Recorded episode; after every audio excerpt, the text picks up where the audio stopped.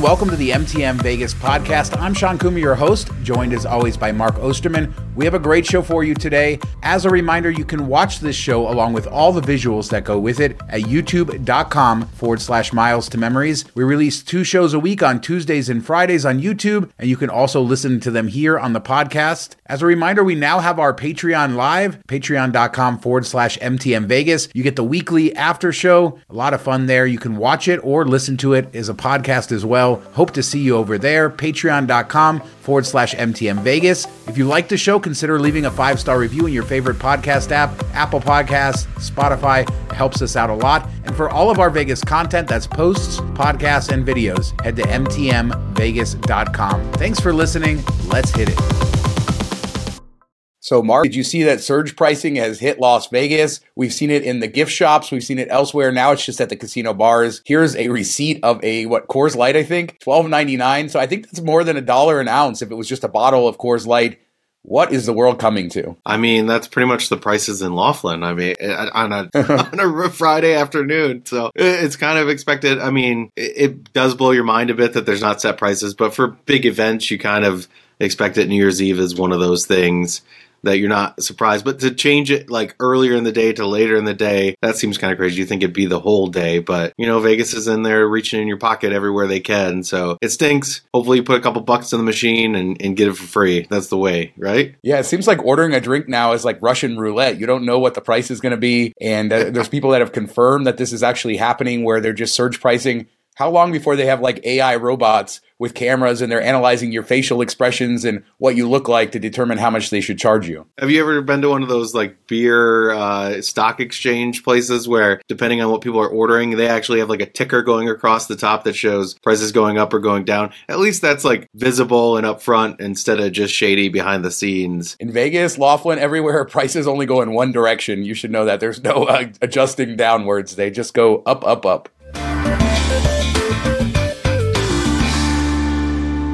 Mark Blue's only been open a few weeks, and there's already a giant shakeup, a really big shakeup at the top. Michael Clifford, Senior Vice President of Casino Operations at Fontainebleau, has been fired or he's out. He's no longer working for the company. We don't quite know exactly what happened. There's a lot of theories, but I'm not going to speculate because we really have no idea. But it's not common for a casino to open and then fire basically the guy who runs the entire casino. I'm guessing that it's because he was the one in charge of uh, trespassing Bob Dingo. So we're in the free Bob Dingo. No, it's just been kind of, you know, you talked about it. The maybe it has something to do with people giving feedback that the hospitality isn't great, the service isn't great, it's a little bit rude, a little bit standoffish. Maybe that came from him. Maybe this is, you know, feeding down from the top. We're just speculating at this point. It is weird that we've talked about that they didn't really do a good rollout and and priming the, the location and giving people access and kind of like building it up like you saw with Durango and how packed Durango was. And I know Fontainebleau was really busy the first night, but what was it like on the Tuesday after, the Wednesday? We've heard Durango's been super busy. So it's weird. It's not a good sign. And somebody commented on Twitter like it reminds them of Resorts World. And that kind of does give you the same vibes of them doing a shakeup early on. Yeah, Resorts World firing their president, the guy, the vision behind it after what, less than two years. That seemed to be because of some other stuff happening with that taco joint. And, you know, we don't really know all of the details, but there was a lot of, I don't want to say shady, but perhaps shady things going on there. Fontainebleau, I mean, it's just surprising to see it happen so soon. What could you have done? It had to be something serious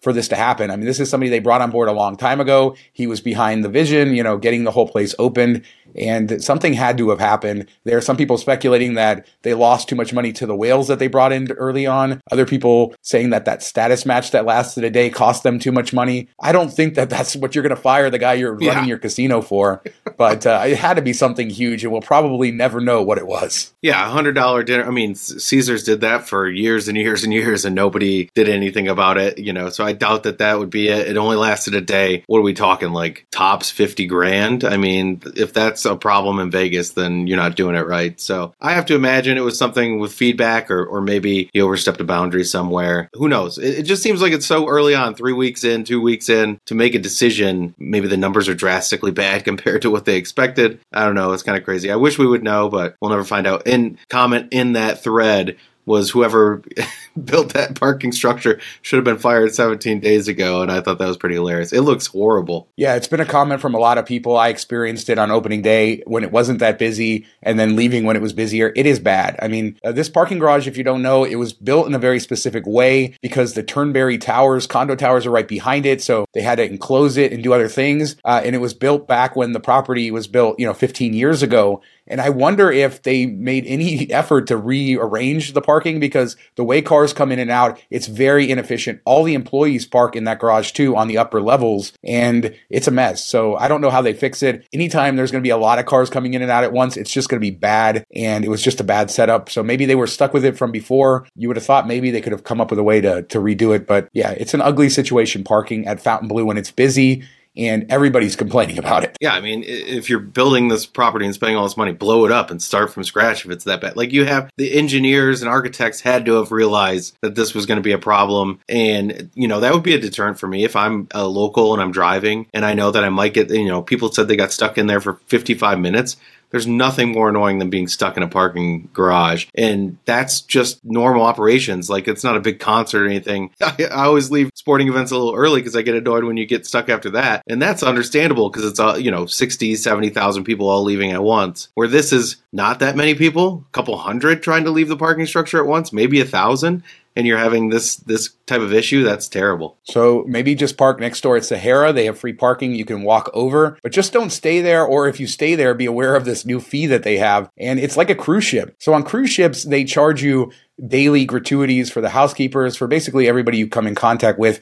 You can remove them, but not really something you should probably do. So they're semi mandatory. And it looks like Sahara is doing that. Somebody posted on Twitter a picture of a sign there showing they're adding mandatory gratuities for housekeeping on your room if you stay at Sahara. Maybe this is their way of pleasing, you know, a big part of their workforce and not getting uh, you know a, a negotiation going or or something along those lines. I don't know. It just seems strange to tack on this fee and make it mandatory for people. You're already charging record highs for room rates across Vegas, and then you're just adding tacking on this extra little fee that's going to annoy people and cause a bad experience. Build the room rate a little bit more, add it in there, and pay your people more per hour, and call it a day. I wonder if this is going to spread to other casinos and other hotels in Vegas. Again, this is common in the cruise ship industry, but I've never really seen it on the hotel side. I'm sure there's other land based hotels that have done it that we are aware of, but I don't think so in Vegas. And yeah, this is a whole change and people hate resort fees. Is this the next thing? You're going to have your resort fee and your tips. I think you should tip housekeepers anyway, but you know, I don't think that we should have it mandatory on the bill.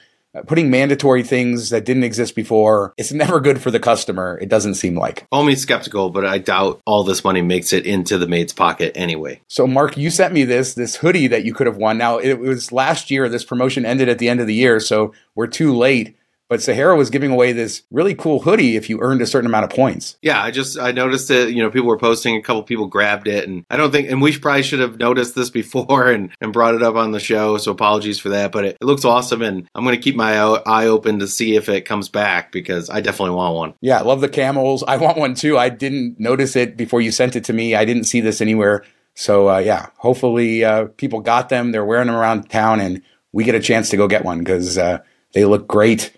MGM Grand just unveiled their new rooms, or Las Vegas locally posted pictures of them. We didn't know that MGM Grand was renovating their rooms right now. They just renovated their studio tower, which is their former West Tower, and that's the old Marina Hotel. And those rooms are smaller. They were always less nice, and they renovated those in 2022 with that sort of red desert motif look. Horrible. But these are the main tower rooms, and they look very different, very modern. Now, the pictures that we have are wide angle, so it kind of makes the rooms seem bigger than they are but they're a decent size. And I like the modern vibes there.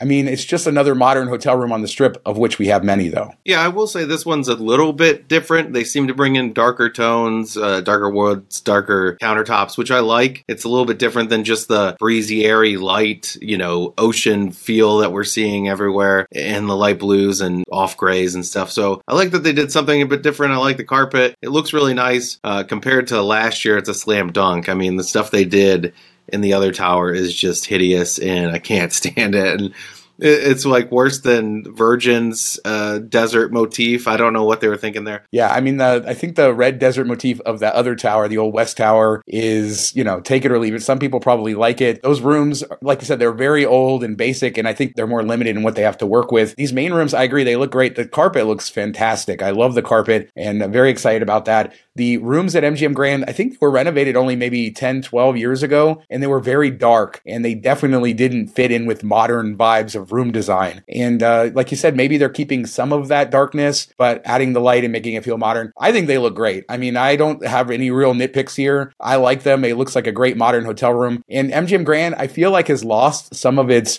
uh, character, some of its identity over the years. You know, it opened as a very family friendly place, then they changed to the city of entertainment. And I don't know, over the years, if you ask people, they have very specific opinions about a lot of places, but MGM Grand, a lot of people don't know what that hotel sort of is uh, overall. Yeah, I think it used to be like the peak of luxury too in Vegas back when it first opened, and now it's just kind of it is really the uh, the forgotten hotel. Like it's the the main name MGM Grand. Like that's what MGM is named after, and it just doesn't bring it. I've never stayed there. I've never been interested in staying there. It's just never drawn me in. I barely ever go in there. I used to go for the lions every once in a while, but it just, there's nothing special about the place. So maybe this will help. The rooms look nice. They're spacious. I like all the, the choices on colors and, and design. So hopefully it gets people in there. But yeah, I, I, think that that's a big problem is nobody knows what they're about. And as you point out, that MGM branding in places like Detroit or Massachusetts or Macau or even DC National Harbor, these are really high end, nice hotels and luxury hotels. The MGM in Detroit is fantastic, uh, as are many of the other ones. And uh, this one is older and it just sort of lost its brand. Plus, the company, you know, owns Bellagio and Aria and all these other hotels around it. I don't know that it'll ever be their flagship hotel here, but good to see it getting some love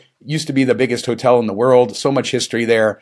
I'm not like you. I think the place is great, but I can see your perspective on that and how it all could get lost. The casino is just a little too big. I will say that it is just enormous. It's kind of like you walk in, you're like, whoa, it's kind of a weird setup. I've just never loved it, never really drawn me in. Can we call it the MGM's Harrah's, the forgotten one? I don't know. Is that too mean? Oh my god, we're gonna we're gonna have to move on here, people, because he just he just totally triggered me. So let's talk about the Dorito chip update.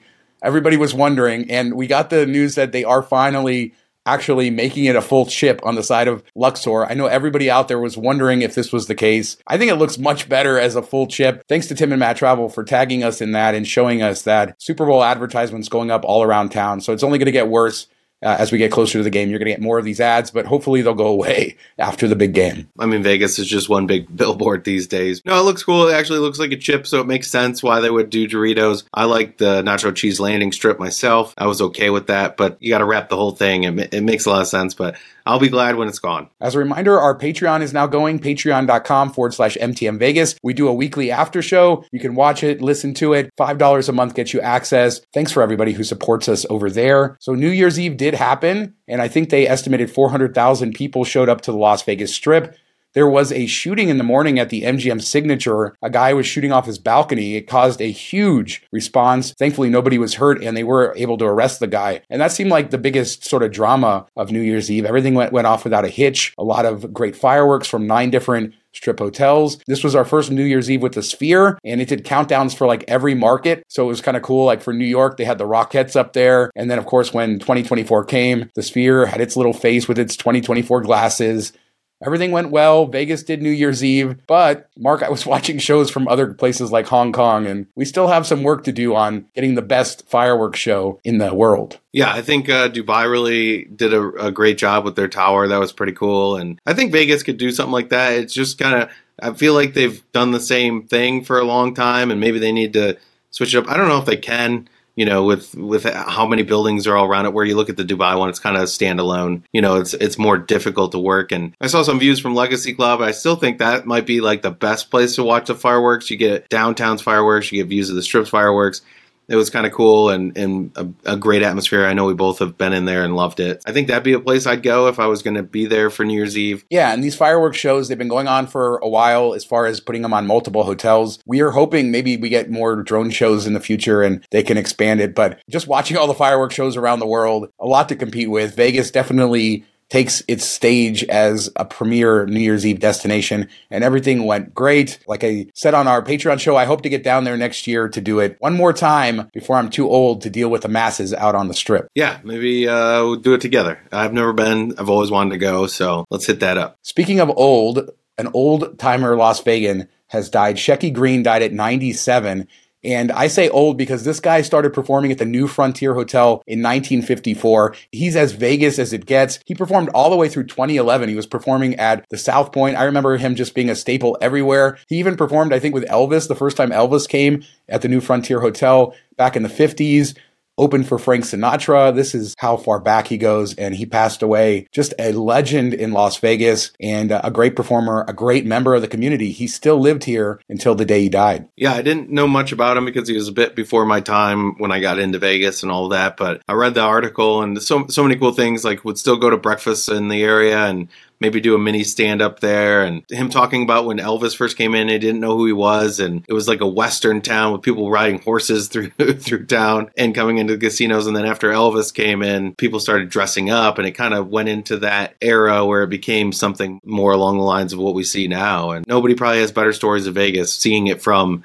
the beginning till you know the end of where we're at now, which is pretty crazy. Yeah, we had Paul Anka perform at Fontainebleau when it opened. There's not many of these legends from that era left. Um, they're all you know leaving us, and uh, just what an era, what a history Las Vegas has. And I've said like if I could have a time machine, that's one of the things I would love to do. Go see that era, go to those lounge acts. You know, of course, the Rat Pack, but there were so many other amazing performers uh, that were here and doing great comedy and just those sorts of acts of that era. But Wayne Newton, as a reminder, he's still going strong. So go see him at the Flamingo. We talked about his show a few weeks ago, and uh, you can still see that piece of history going. It's not going to be forever. You know, he's supposed to be getting an award uh, in April, and they're still going to do it, but like why are we waiting so long to do these things let's give it to these people you know earlier don't wait till they're in their 90s to do it you know, they, they, could have done it back in 2015. Celebrate the people when they're still with us so they get to be a part of it. One last thing, he was supposed to get that award at Fontainebleau, and he opened for Frank Sinatra at the original Fontainebleau when it opened in 1954. Sort of nuts, the tie ins here and the history.